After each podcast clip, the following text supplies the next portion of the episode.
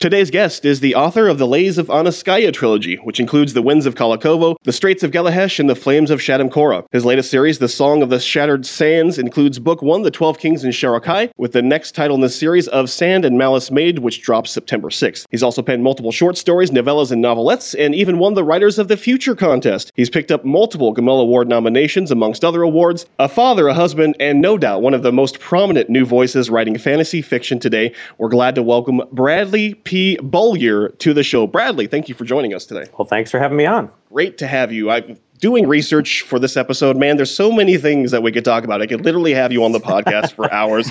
I've got sure my fingers in a lot of pies. uh, many of our listeners, I'm sure, are familiar with your work, with your uh, fantasy trilogy, The Lays of Anuskaya. You've written multiple um, uh, short stories. You were in the Blackguards anthology, which we, have talked about before. You're um, forthcoming in a couple of the, the newest um, anthologies coming out from Ragnarok. So you're just all over the place, and and folks definitely know who you are. But for folks who are not familiar with you, I think it's great to finally have you on the show today. You've done great work in podcasting uh, on Speculate, which is a great show that's still going on. Uh, but we're here today to talk about Of Sand and Malice Made, which is actually a prequel to Book One, The Twelve Kings of Sharakhai, correct? Yeah, that's right. Yeah, I had uh, written Twelve Kings, uh, and you know that was coming out and such, and then I, I wanted to get something out there between books one and two, just to kind of keep my name out in the field and such. So um, I actually started writing three short stories that I had planned on selling to, to different venues. And in fact, the first part of that, Irindai, is a short story that got picked up by the Blackguards anthology. Uh, and I wrote two more. And then by the time I was getting ready to, to get those out there in the world, I was going to kickstart it. Uh, Betsy Wollheim at DAW pinged me and asked me what I was going to do with it. Um, and I said, well, um, I was going to kickstart it, but that's not written in stone. Uh, so we got to talking further, and they ended up liking, you know, what the the arc uh, was going to be, uh, and so it, it ended up being a, a very small novel, fifty thousand words in length, um, long enough that you know it's substantial, um, but it's you know it's it, it, acts as kind of a, great intro to Twelve Kings and the whole series because it it is a prequel. It happens several years before Twelve Kings opens, and just shows some of Çeda's adventures in Sharakhai. Yeah, I thought it was kind of interesting because usually after maybe a trilogy is complete, then authors maybe go back for maybe a prequel or things like that. So to have a prequel come out right after book one is kind of a unique approach. Yeah, you know, uh, and and because I was just trying to do short stories initially, that was the main plan, is just to kind of keep my name coming up in different places, you know, along the way, um, and and then do, you know, I had planned on doing a Kickstarter to pull all three of those together um, so it was odd. It wasn't really planned as like a prequel novel per se, but rather, you know, just a way to uh, to, to keep seeding my name in, in different places out there. So, but I'm pleased the way that it's going because I think it acts as a um, an easy to consume uh, entree into what is a a larger, chunkier set of books. You know, and that those books would be the Song of the Shattered Sands uh, universe that you've created. Could you maybe just tell re- uh, listeners who aren't familiar with this universe kind of what they can expect from from Song of the Shattered Sands and what you created? Yeah, so I'm I'm mostly a uh, big fat epic fantasy guy. You know, I'm I'm a Tolkien disciple. Um, I love George Martin, um, uh, different larger sets of books like that. I love expansive worlds that are deep and broad. So, you know, I wanted to write something in that vein, but not necessarily in Western medieval Europe. Um, so it's a uh, epic fantasy, uh, and, and I often compare it to uh, Arabian Nights meets Game of Thrones, just to kind of give the sense of scope and the the setting, you know, that it's in. Uh, and it centers on a young woman named Çeda. Uh, she's 19 when we meet her at the opening of the book. And without getting too spoiler, spoilery, we discover early on that she uh, lost her mother when she was young um, and it's, it's clear that the kings, uh, the 12 kings of Sharakhai, uh, kills her, and she doesn't know why. Uh, and she discovers soon after that there, uh, there were secrets hidden in her mother's book of poems that she left her that has uh, to do directly with her death, her mother's death. And so that starts her on a path uh, towards perhaps gaining revenge. but what starts as a revenge story quickly becomes something much broader, um, and that's sort of the mystery that unfolds unfolds over the course of that first book. So, could you, for people who are curious about the title of Book One, the Twelve Kings of Sharakhai, uh, who are exactly the twelve kings of Sharakhai? Uh, are they are they benevolent, wonderful kings, or are they are not? As, as, as, people may have guessed, uh, they are not. Uh, and by the way, I just want to give a quick nod. Uh, the the title Twelve Kings in Sharakhai is an is a nod to Roger Zelazny, who was one of my favorite authors. I loved um, the the whole Amber series, but the first book was mm-hmm. Nine Princes in Amber. Um, so I was just you know tipping my hat a little bit to uh, to Zelazny. Um, so the Twelve Kings uh, are a uh, a group of men who ruled the city uh, 400 plus years ago. Uh, and there was an event where a, a, war was brewing. the people of Sharakhai settled from these wandering tribes, these Bedouin-like tribes who sailed the desert on these sand ships. so much like ships of sail on the sea, they actually sail the sand, uh, and they uh, they they love and they honor the tradition of of moving from place to place, never settling, you know, constantly shifting with the winds and going from place to place.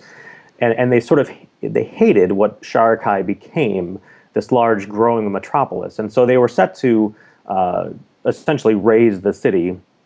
And the kings knew they were outnumbered and and would uh, lose the city if they didn't do something. And so they made a, a dark pact with the gods of the desert uh, in which they secured their place uh, in the desert. Uh, they were granted immortality or perhaps near immortality, uh, and they were given uh, these holy defenders.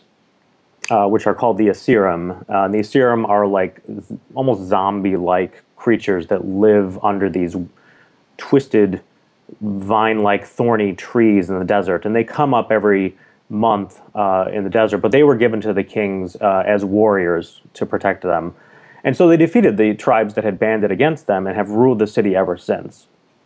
Uh, but that particular event, when they made uh, the the deal with the gods of the desert, is is very much a through line throughout the the whole series, and we we see parts of it in the the first book um, Çeda starts to uncover some of those secrets uh, that I mentioned in her mother's book, and it has to do with what her mother was searching for and why she was killed. Uh, and so the kings themselves uh, are not only authoritarian, uh, they guard their secrets very closely and, and defend it, you know, vigorously. They, they try to quash any sort of um, sharing of that knowledge, discovery of that knowledge, uh, that type of thing. Um, so so the book is is not only sort of a, a, battle against the kings and their heavy-handed rule. Uh, it's also a battle to uncover what they've tried to bury. In uh, in of Sand and Malice Made, do we learn more about the the twelve kings that we maybe don't learn in the first book? Um, because it was a prequel and she hadn't really gotten into that a whole lot. The kings always are; they're always present um, in the mm. in the in Sharakhai, but it wasn't. It didn't focus on them. Um, instead, the story focuses on a um, a genie-like creature called Rumayesh, uh, and the creatures themselves are called Ehrekh, and they um, they were made by the god of chaos long ago, uh, and they they were sort of given life by him. They you know. Goezhen, the god of chaos, breathed life into them, and so they're they're not exactly human. They are near immortal um, and they sort of thirst for uh, humanity, and, and they uh, they want what humans have, uh, which is a, a touch of the blood from the first gods, which they don't have, uh, and and so they, they sort of thrive on that. Um, you know, it, it, drives them to a degree, drives them mad sometimes as well because they don't have it themselves. And so, one particular uh, Ehrekh named Rumayesh is has uh, hidden herself uh, in, in, sort of the dark recesses of Sharakhai for generations, uh, and she sort of toys with humans along the way. Uh, and she notices uh, or has someone bring Çeda to her. She sort of stumbles across Çeda, and, and she becomes very intrigued by Çeda. And so the story is about what happens then. You know, once she is uh, un- under the eye, so to speak, of Rumayesh what happens and what does Çeda do to protect herself and her friends. Yeah, I think uh, Çeda's introduced as a really uh, awesome character. Like in the first in the first book, uh, immediately you get a sense of she's not only uh, physically strong, like she beats the shit out of people, but she's also right. she's also uh, uh, very headstrong. Also, like she if she wants something, she she goes for it. Um, and, and this is something that's that's come up a lot recently in fantasy fiction is about establishing uh, more uh, strong female leads in in uh, fantasy fiction. So as as far as uh, your feeling about the issue, do, do you do you think about that when you're creating a, a female character, or do you just create the character that uh, just comes naturally to you?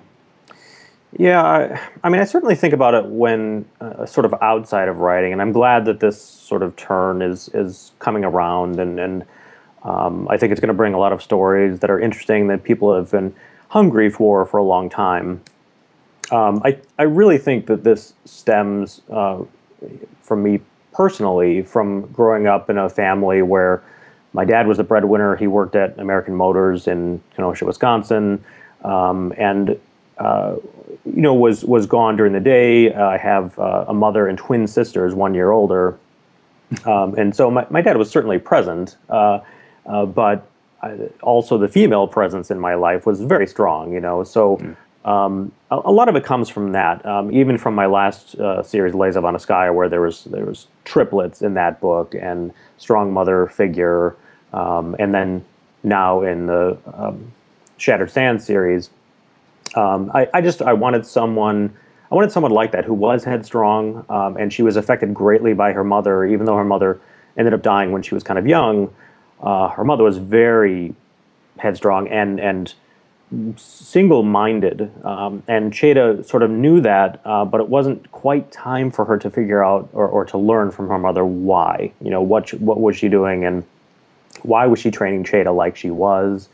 Um, what what was her mother after in the end, you know, and her mother died before, perhaps unsurprisingly, given the uh, the power of the kings in Sharakhai, she was taken from Çeda before she could pass that stuff on to her. Uh, but um, but so that's sort of that's part of what I wanted to show in Çeda, um, and then the other part of it too was like a, a, main through line throughout the whole series. Again, is a um, sense of what family is, uh, and, and, not just family, but tribe, um, and you know, a people. And what does that mean? And what does it mean if it's taken away from you? Uh, and how do you respond to that? You know, so that's kind of what I was toying with a little bit as I was thinking about her. Um, and she just became, you know, she was a, in, influenced a lot by her mother, and so she became a lot like her, and she is headstrong, uh, but she does care a lot about family, even though she didn't have one, and maybe that's why um, she she yearns for that, and so she grows very close to her best friend Emre.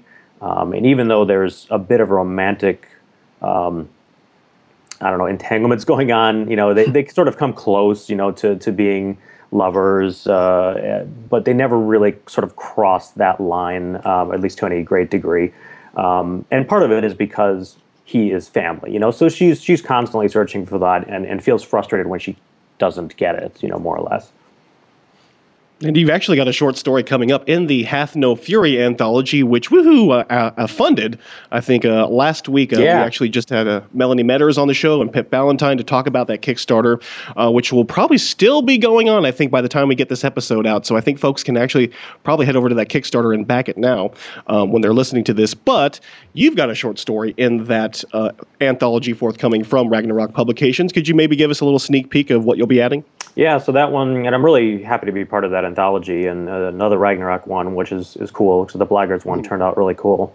Oh yeah. Um, and so yeah, so this one is all uh, based on you know strong female protagonists, uh, which is where the Hath No Fury name comes from. And my story is a Shattered Sands one, uh, but because I had just written about Çeda in these other three stories, uh, and of course she's the the main character in the books, I wanted to focus on someone else, uh, and I chose Djaga. Um, Djaga is Çeda's mentor in the pits. Uh, so Chayda ended up being in 12 Kings. We see her become the earliest uh, entrant uh, to the pits, uh, and she she does she does well um, early on, but um, maybe maybe not just partially, but maybe mostly because of Djaga training her, who was a famed fighter. She's someone who went uh, undefeated, and I, I put a little seed in Twelve Kings uh, by saying that Djaga had never lost, and she eventually walked away from the pits when she was young enough to still have her body, uh, you know, and be physically fit and enjoy life, you know, that sort of thing. Um, and she entered the the killing pits. Uh, so typically, the regular pits uh, are such that you fight to some sort of finish, um, and you. Uh, it's dangerous. People have died, but it's not to the death. Uh, but there is a set of killing pits where that's that's what you know going in. One, you or the opponent is going to die, and so she um, she ends up uh, fighting someone who was also of great renown, and he he actually had retired and comes out of retirement, uh, and so it's about Djaga and why she decides to uh, fight him, even though she didn't really believe in that, and where she came from, how she ended up in Sharakhai. She's actually from a uh, these rolling uh, grasslands called Kundhun, the Thousand Territories of Kundhun. Uh, and uh, we never really know why she came to Sharakhai in the first place. Um, and so that mystery is kind of revealed, and it's it's a painful thing. Um, and so she's kind of searching for resolution in a couple of different ways. Djaga is, and we see that play out in the story. God, I just want to go read the books now. let's just wrap the wrap the podcast. All right, let's. I'll, I'll just I'll just start reading the books, you know, to you guys about that. Djaga enter no. the pits. No. Uh, let's enter the pits together. Yeah, yeah, exactly. um, I like that. Um, you're doing so many different things involving Kick, Kickstarter and Pat, Patreon. Also, you just recently uh, posted your first entry uh, for on your Patreon page uh, from book two of the Shattered Sand series, which mm-hmm. is called "With Blood Upon the Sand." That's right. Uh, how do you approach uh, promoting your Patreon or or spreading the word about that versus just regular book promotion, what you would normally do? Is it basically the same, or do you feel uh, there's a whole different way of approaching it, uh, like like a Kickstarter? Yeah, yeah, definitely, definitely different um, because you know people are, are kicking into the, the Patreon and essentially giving me money for something. So what is that something? And, and everybody has sort of a different view on what that is. Um, you know, Kameron Hurley has done sort of uh, per story, so she'll write a story and then and then you. I think it automatically um, m- makes the, the accounts pay whoever's backing her at that point, and then. Uh, uh, people like NK Nora Jemisin have done where it's monthly, and so you provide things on a monthly basis, and that's that's the approach that I took, and I modeled it, you know, fairly closely after hers, and she's done great. Holy cow! Uh, I think hers is up to like five thousand a month. It's amazing. Good lord! Yeah, yeah, it's, it's incredible, and she set it up so that she could leave her day job, um, and and I set mine up partially because I would have more time because I've I've left my day job uh, as part of a resource action with IBM um, but what it did was free up more time for me. You know, I, I decided to not look for a new job and try giving writing full time uh, a go. And so there were some things that I had wanted to do for you know the past bunch of years, but just couldn't find the time for it. And so I never never took it on because I don't like taking things on that I can't do well. And so I'm doing things like sharing a bit of my um, the writing itself. So you know, unedited scenes, maybe some cut scenes, which was the first one that I posted uh, a little bit ago from book two. That was actually a deleted scene. Uh, even though the book isn't out yet, it's it's it happened very early uh, in the book, and so it's not spoilery. Um, mm-hmm. And it's actually mentioned several times. I allude to that event, so it'll be actually be kind of nice to have it out there. Uh, but then I also do a lot of talks on writing at different conventions. I've been to uh, different conferences. I've been invited to libraries uh, things like that. And um, I enjoy it. I enjoy the craft of writing and teaching it and learning it myself from from others. Uh, and so I had been wanting to do a bit more of that as well. So I've got a, a number of things sort of brewing in the background. But the Patreon is cool, I think, uh, from my perspective, just because I I get to talk a little bit about things that sort of come up during the course of writing. Um, and those will eventually lead into either either essays on some bit of craft, or I might do.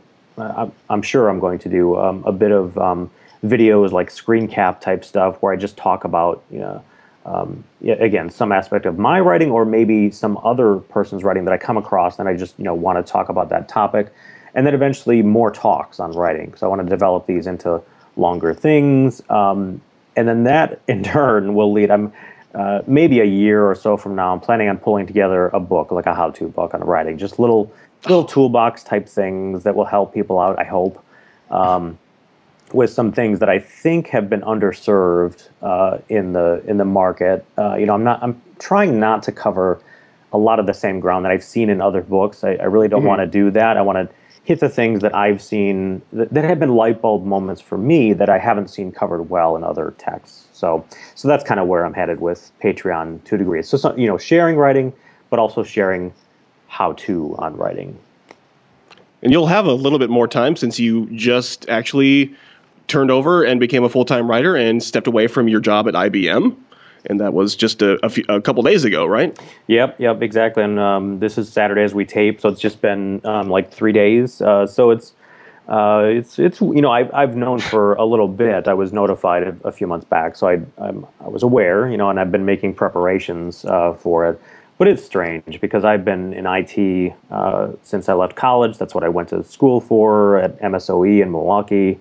Uh, and I've only worked a handful of jobs, so each one has been you know, relatively long. And this last one was 12 years. Uh, so it's, you know, you develop a, a, fairly ingrained routine over that kind of period. And so it's sure. just weird now to be uh, away from that stuff. And like, I have, I have not, you know, I've, I have a uh, starting to develop a routine to a degree because I've been working on writing for so long. I, I've had nightly routine. You know, I, when everybody gets to bed, I pick up my laptop and I go write for like an hour, hour and a half, and that gives me like a thousand words a day.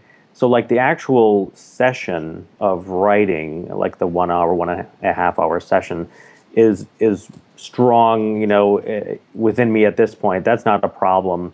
But just like sort of managing the daily life, you know, like the kids and where are they going? Are they home? Are they loud and bothering me because it's summertime. They're not back to school yet, and my wife is just entering the workforce again after taking years off to spend, you know, raising the kids and. And so it's it's re- and when we just moved as well as part of sort of oh, a, a, downsizing move too. Yeah, I know exactly. Just to pile on more. Um, so super, you know, shaky in terms of like how I feel at the moment and, and, and where things are headed. But I feel pretty confident that I'll I'll slip into a routine, you know, fairly quickly, uh, especially once the kids go back to school, because that'll provide you know a number of quiet hours to to do stuff. You're actually quite lucky to to only have a few jobs because I think most writers have like shitloads of jobs. Like I've had like fifty or sixty. yeah, yeah. Well, I we'll see how it goes. I'm I'm open. I actually talked to my former boss. He he was let go in the same action as I was, and he's looking to maybe do some part-time work with a few of us that were let go. Um, so I'm, you know, I'm open to that, um, just because I'm not super stable with, you know, the money coming in from writing yet. I mean, I've done uh, well, you know, with with the books, but it's so, uh, man, it's so long between checks with writing. I mean, you mm-hmm. might sell a, a, book for a decent advance, but you'll you'll get part of that advance uh, on signing, but then you get more, maybe a year, maybe two years later when you actually turn in like book one, book two, book three, um, and then when they publish it, and then royalties are you know more than a year after the book comes out. So when you sign a contract, it's like you're talking about a, a five to six year uh, time span before you're really starting to get the full money you know that that will be coming in from that that project, whatever it is. So it's you know it's very topsy turvy, very up and down in terms of like when things come in and how much comes in. Uh, so hard to predict too because you don't know you know what what sort of issues there might be in any given company and how quickly they're on top of contracts and getting you the money that's owed and, and all that kind of stuff. So it's uh, it's weird. So I'm I'm definitely going to be looking for other things. Um, you know, so you know Patreon is one thing, but I'm also going to be looking at like um, some some teaching teaching writing gigs, either talks at places or maybe doing some online stuff. Um, uh, I I just actually uh, let's call it inked, even though it was electronic agreement uh, with Lit Reactor. Are you guys familiar nice. with that outfit? Yeah, yeah. Oh yeah. Yeah, they're. I mean, they're, had, uh, they're pretty cool. Uh, it seems to me. I, I know them just from Delilah Dawson because she had done a couple of things with them, um, and the actual classes seem cool and they seem like a popular site. So I reached out to them, and so we're. I'm going to do a four week um, class starting in I think December. We're still kind of working out the details, but um, uh, but I'm looking forward to that and maybe some other online stuff. You know, so I'll I'll have my fingers in a lot a lot more pies going forward here. I was actually thinking of Lit Reactor when you because you're kind of the first author who we've had on that kind of gives formalized talks about writing on a semi-regular basis. It's even noted on your website at quillings.com that folks can check out your talks that you have available. So Lit Reactor seems like a very cool avenue that I think you you could pursue. We had Delilah S. Dawson on the show before too, talking about Lit, Re- Lit Reactor as well. So that's cool. We got that combined with the Patreon. So I'm sure you've got a few of these income streams ideally coming in to help kind of keep the writing going. Yeah, exactly. And um, you know the the invitations for talks are, are somewhat rare, but they've been coming in with more frequency. And like Gen Con, uh, if, if people uh, don't know that, it's a gaming convention that's held in Indianapolis, uh, and it's it's huge. It's uh, at this point, it's like I think daily is something like forty thousand a day, um, and so and there's a, a strong writers track there, and so some people not everybody, but some people charge for the seminars that they give there. Some people give free seminars as sort of an advertising type of thing, but uh, but I but I charge for them there, and and you know it, they're pretty popular, and and um, I enjoy you know doing that there just because I get to to go and game a little bit while I'm while I'm doing you know some of the stuff um, that I'm doing to to you know share writing technique too. What kind of games are you into? Well, Everything? so I still, uh, yeah, a lot. I mean, I, I, get together with my gaming gang from high school still because uh, I uh, grew up in, in Wisconsin and uh, in Kenosha mostly, uh, and uh, moved out to California for a little while, but then moved back. So I'm close to, to those guys, and so mostly board games. We don't do a lot of role playing, although we're doing a, a D&D fifth edition campaign at this point, um, which has been fun. But the the board games are fun because we just like to to sit and you know shoot the shit for like you know two three hours you know have dinner beforehand and yeah, and talk while we're playing so we're not so wrapped up in like the world you know we can just kind of like you know see what's going on with each other and mm-hmm. talk about movies or you know the games or you know whatever what's what's going on with our lives so that's a real nice uh, relief valve you know for me just uh, on a weekly basis to go and hang out with the you know good friends what are uh, one or two of the coolest board games that you've been uh, rocking lately um, I really like War- Lords of Waterdeep. Oh yeah, uh, I played that one. Yeah, yeah. So that's like one of the old. Uh, what is that from Forgotten Realms, right? Yeah, I think it is. Um, so yeah, that that one's really fun um, and really well balanced, I think. And the expansions are great. And by the way, if if anybody has played the board game but don't have the iPad uh, version of it, it's a really good, faithful adaptation. Um, so that's I've I played the hell out of that thing too. uh, and uh, what else? Um, Splendor uh, oh, is yeah. a uh, a resource management game where you play someone who uh, sort of a lord who is building uh, an empire of sorts of jewels and jewel mines, uh, and you um, you sort of uh, manage the the money and jewels that you have to get more mines, and you get more power slash points as you build. no dice involved. It's all like you know strategy based. that one's really cool. It's a it's a quick game uh, but well designed and fun and fast. Um, yeah, so those and uh, Twilight Imperium we played uh, not too long back. That one's a you know big chunky spacefaring battle game from uh, I think Fantasy Flight made it, uh, if I'm not mistaken. Um, it takes a long time to play, but that one's you know the uh, the opposite end of the spectrum from something like Splendor, which you know which is fun once in a while one thing we talk about with authors a lot is uh, this keeps coming up over and over again the the uh, connection between role playing games or games in general and then uh, writing and the creative itch uh, that you know you can you can scratch many creative itches with role playing um, yeah for sure and and because of your world is so expansive uh, is there any interest in developing uh, any of your worlds into some kind of role playing setting at all? Um, in, yeah, interest. I don't know that I would do much of it. It would be something fun to be involved in um, because I, I think it's a, a cool setting. Actually, either of Anuskaya is kind of fun just because of the windship uh, angle uh, and the way that uh, the the magic you know users wizards uh, attract elemental spears to control them. Uh, and in the case of uh, the Shattered Sands series, you know the I just have always liked the Arabian Nights type of setting, which is why I explored that. but it's a it's actually a bit of a departure in terms of like um, the gods. I wanted really more of a, a Greco-Roman style pantheon of gods in which the gods are real and not only real, but they involve themselves in the the day-to-day you know lives of of people. Um, so so you know they they will be seen in the series, and, and so I, I like that sort of angle. So that'd be fun to to sort of explore in role playing form, board game form, what have you. Uh, that that'd be fun. Um, I don't know if I'll tackle it just because it's such a huge undertaking to, uh, you know, because I I have a backstory, but not exhaustive backstory. That would that would just mm. that would be a, another book. You know, that would just be source material basically. So yeah, be. Well, you got time to write. Yeah, yeah, that's true. I better get on it, right?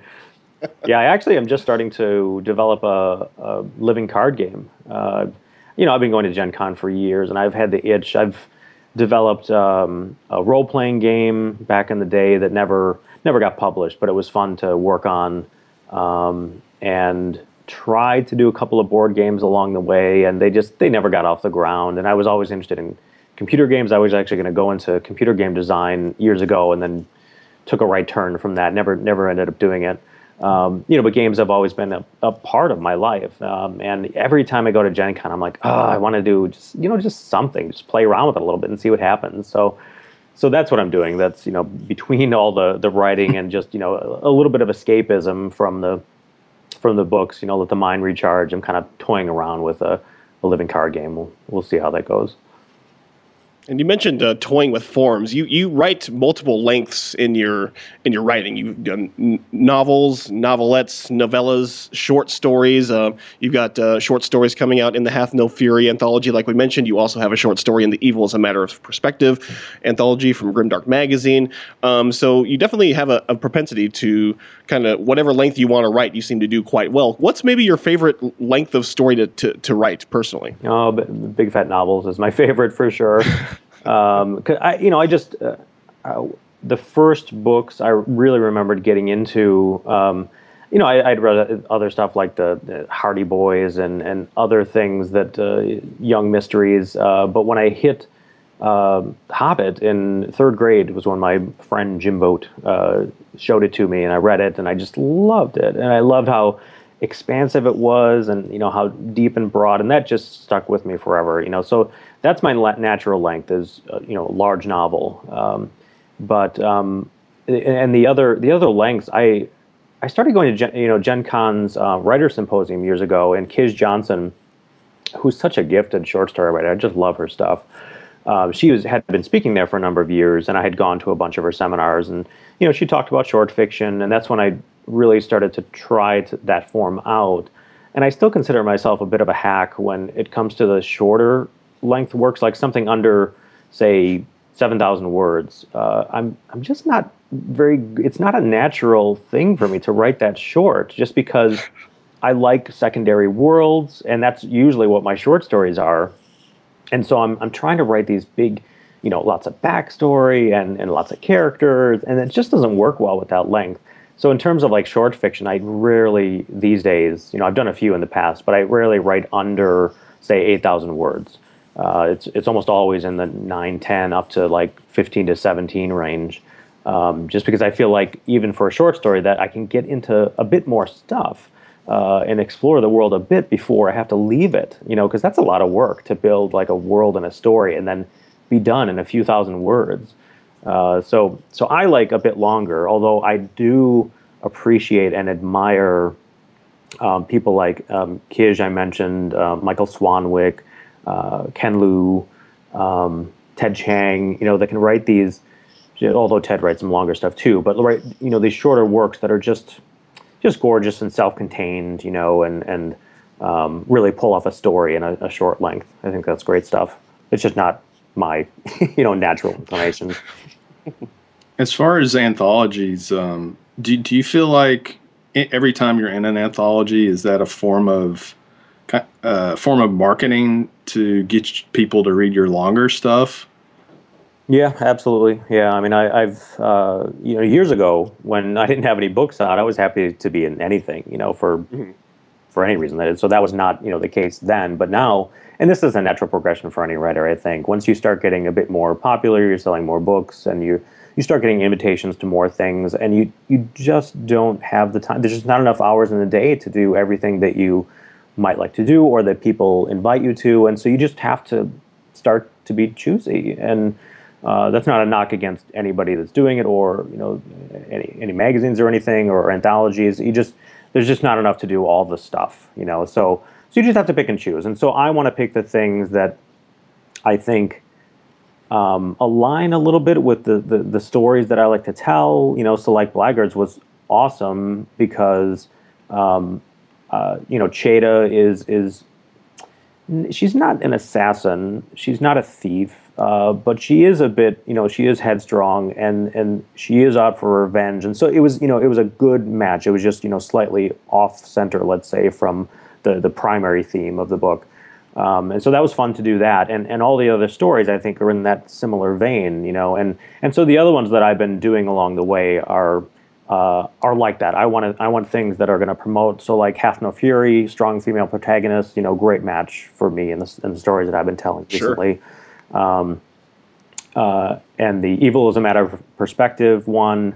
Um, uh, that was a great match too. I actually uh, expand in that one on Rümayesh, which I mentioned from Of Sand and Malice Made.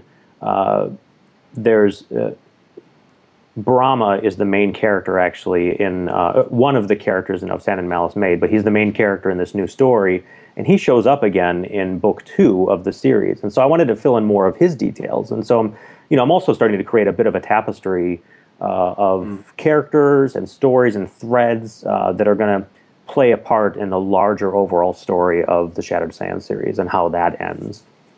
I, I love that approach to writing the and you used a very good word there, tapestry. The uh, I usually call it the Joe Abercrombie uh, effect or what, whatever. Uh, yeah. You know, you know, writing in the same world, but you have all these characters appearing in different stories, and they have their own story that they may be featured in, or and then that weaves into another story. I really like that approach to fantasy fiction these days. Is you can you can really get into an author uh, easily that way, and also uh, learn more about you know a character that maybe being a minor character in one story, and people, oh, that character was really fucking cool. I want to learn more about him or yeah. her, and then you then you can find out about them in in a story or novella or whatever the case may be. So I really like that uh, tapestry. I'm going to start start using that tapestry method. Uh, yeah, yeah, uh, and I, you know, I admire that too. And, you, and part of it is that you need you need a property, let's say, uh, a brand, what what have you, a world, you know, that lends itself to that. So you have to have some kind of um, critical mass, I think, to to start doing that. And this felt like a good series because I had, uh, let's say, leveled up uh, with Daw, um, and you know, the new series is is getting good attention. Um, and yeah, so I like I like different points of entry because it it serves two purposes. Uh, either fans that already like the series can get a bit more, you know, flavor um, different angles uh, to look at the world, and, and, that's really cool for them. And then there are other folks that you know maybe have heard about it, but don't want to jump into a big new series yet. And so, like short stories are awesome because they can kind of get a flavor for what the the world is like and see if they would like the larger series. Um, you know, and so I think it starts to build buzz. You know, in, in a couple of different ways. Um, and you know, Abercrombie, you know, I think that's a good example. And um, Brandon Sanderson, I actually mm-hmm. did not like uh, initially when I heard about the Cosmere.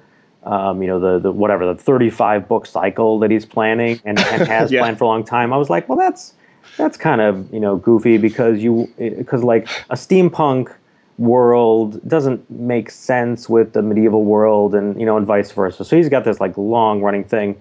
Uh, but the more I thought about it, uh, the more I was envious of what he had done because I, I think it's really cool now because people of that really like one series will gravitate more naturally to another part of that Cosmere than they would otherwise. And he's he's you know wisely put in these little bits, uh, these little Easter eggs throughout all of the books, just so people do feel like it's a contiguous story to a degree, even though they're separated sometimes by centuries and even worlds. I think.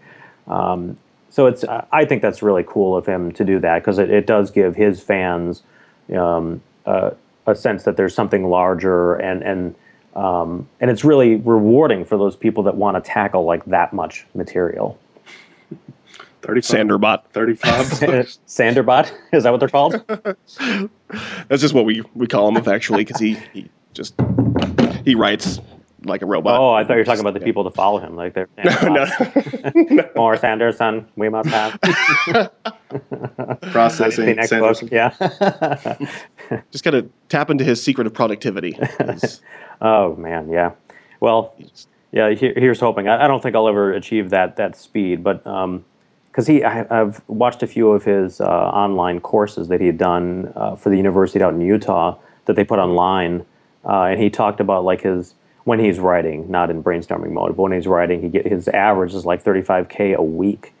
You know, so he can knock out some of these huge things in you know like three, three, three and a half months, something like that, uh, which is pretty amazing. And it, but he's a heavy plotter too, so I, I think he spends a and he's fast at that as well. But he, you know, he'll, he'll plot it out, so he knows pretty well where he's going. So he's there's not a lot of time wasted during the, the actual writing part of it, the drafting.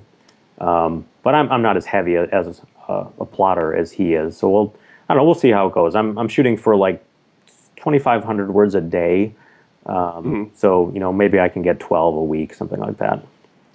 35k a week Yeah, that's crazy. is ridiculous. well, Bradley, we're running out of time, unfortunately, and I feel like we just started the conversation. Yeah. So, um, I think we'd like to have you. I think probably back for maybe when book two drops. But you do have a. You did just sign for a, another series. You're writing a trilogy. You're like, let's sign a contract for a new trilogy. yeah, why not? As well, while, while we're at it, and that one's called the um, Days of Dust and Ash from Daw Books. So that's forthcoming after you've written the Shattered Sand series. Yep, exactly. Okay. And what maybe just a sentence synopsis of what folks can expect from the days of Dust and Ash. What's that all about? Yeah, so it's a. Um, if people know Celia Friedman's Coldfire trilogy, uh, th- that was a huge, huge influence on me as well. I really loved the sort of the dark tone of that, and had some science fictional background to it, uh, to the world. Um, and so, just just riffing off that a little bit, um, the Days of Dust and Ash is a is set in a world that's Earth-like, um, in which a, uh, a a dark plague has has uh, taken over the world and become semi-sentient. Uh, but before humanity was lost, a white plague was unleashed to combat it. Uh, and so, what's left of humanity is um, in these the larger cities of the world, like Montreal and Chicago, New York. Although they're not called quite that, they're slight offshoots of our our typical names for the cities. Um, people sort of survive fighting the plague and keeping it uh, away, and they're trying to push it back and, and win uh, against the, the dark plague. But it's not, uh, as you might guess, uh, easy to do anymore. And so um, one of the main characters ends up being a warlock who can um, uh, create and use magic from these demons, these dark creatures that are born in the plague lands um, and he's sanctioned by the cities, uh, even though they use the the white um, uh, plague to combat the the darkness. Um, uh, he's allowed because he can fight the plague on its own terms, and so they eventually come across a young girl uh, called Zioka, who has a sort of unfound, previously unfound ability to uh, touch both the white plague and the black plague, and so it's it's kind of about her and figuring out how can she do this, uh, and uh, how might they they use her, uh, even though it's clear that some people want her dead. Uh, so so that's kind of the opening of the book. Wow. That sounds amazing. yeah, Sounds it's, awesome. uh, it's it feels good. It's um I, I've actually been mulling it for years. I set it aside right when I sold. I had written like I don't know forty thousand words on it, and then I sold uh, Winds of Khalakovo, and then I had to start writing book two. So I just completely shelved it. But it's been nagging at me ever since. So I, I threw away those forty thousand words and re reimagined it because it wasn't it wasn't quite ready for prime time anyway. Um, and then rewrote another um, uh, opening like uh, thirty five k words, and then that's what we sold. So it's um, I'm looking forward to it. That's going to be fun, a fun departure from uh, the uh, the Shattered Sand series. So the Shattered. What are you presently writing right now? Is it book two of Um, Shattered Sands? Or? Book two is turned in. I'm waiting for edits on that, and in the meantime, I have launched into book three, which is called A Veil of Spears. Uh, and so that, yeah, so I'm, I'm, I don't know, 12k into that at this point. Awesome, awesome. So book three getting getting written as we speak, and so of Sand and, and Malice Made is the newest novel. Drops September sixth. Folks can pick that up and they can grab book one as well. Twelve Kings in Sharakhai. Do you have any con appearances coming up uh, um, soon, Brad? That maybe uh, listeners can catch up with you.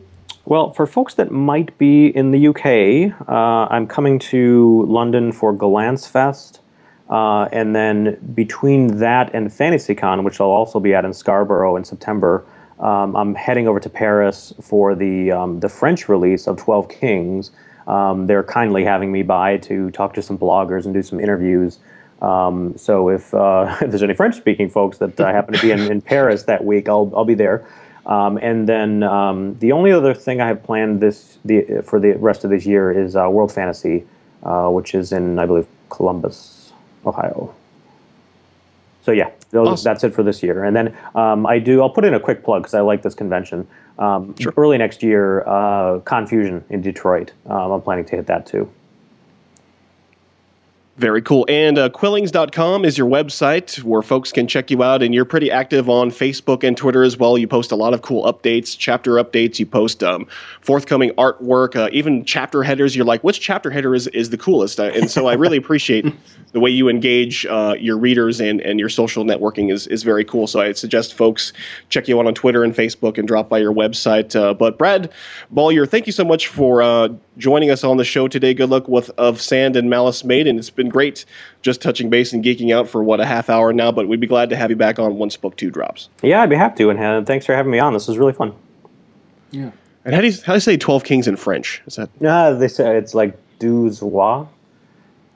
So douze is twelve, and then R O I S wa is kings. rolls off the tongue? Yeah, it does. You, I'm, I'm sure you probably have to tip your audiobook reader too, because you. Oh, no kidding. Yeah, yeah, yeah. Sarah Coombs uh, did the, uh, the the English, you know, version. I, I don't know what they're doing, uh, frankly, in uh, in France for it, but uh, uh, she did a really great job uh, with it. And we spent um, an hour or two beforehand just talking about all the different pronunciations for everything. so, uh, yeah, she was she was great. And your cover art is amazing too. Oh, thanks. Yeah, I've been I've been really lucky. Actually, the uh, what I, I have not yet released this, but uh, Donato uh, Giancola d- did the second cover.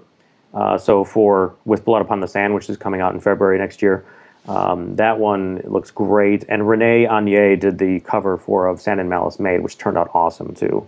So yeah, I've been I've been really lucky. And Adam Paquette, of course, for Twelve Kings. Um, it's been a it's been a good run. I've been really lucky that way. Sure. Good stuff. Good stuff. Bradley P. Beaulieu, thank you again for joining us on the show. Yeah, thank you. And we'll just wrap right there, three, two, one, and then we'll throw on a little outro and some rock and roll music and uh, smoke machine and stuff like that. So, uh, do you have like a preferred preferred date? I know sometimes there's blog tours, and you might be on another podcast. Is there like a preferred date? Maybe you would want this to drop. Um, let me see. What is the sixth? Uh, I gotta go look that. That fits into your promotional window. Yeah. Uh, Maximized. Two- so the sixth is a- is a Tuesday. So th- that's awesome. I, I actually like Tuesdays for a lot of my announcements. So if that works on your end, that's awesome with me. But um, Done deal. yeah, cool. Dropping it Tuesday. the 6th. Yeah, Dropping it.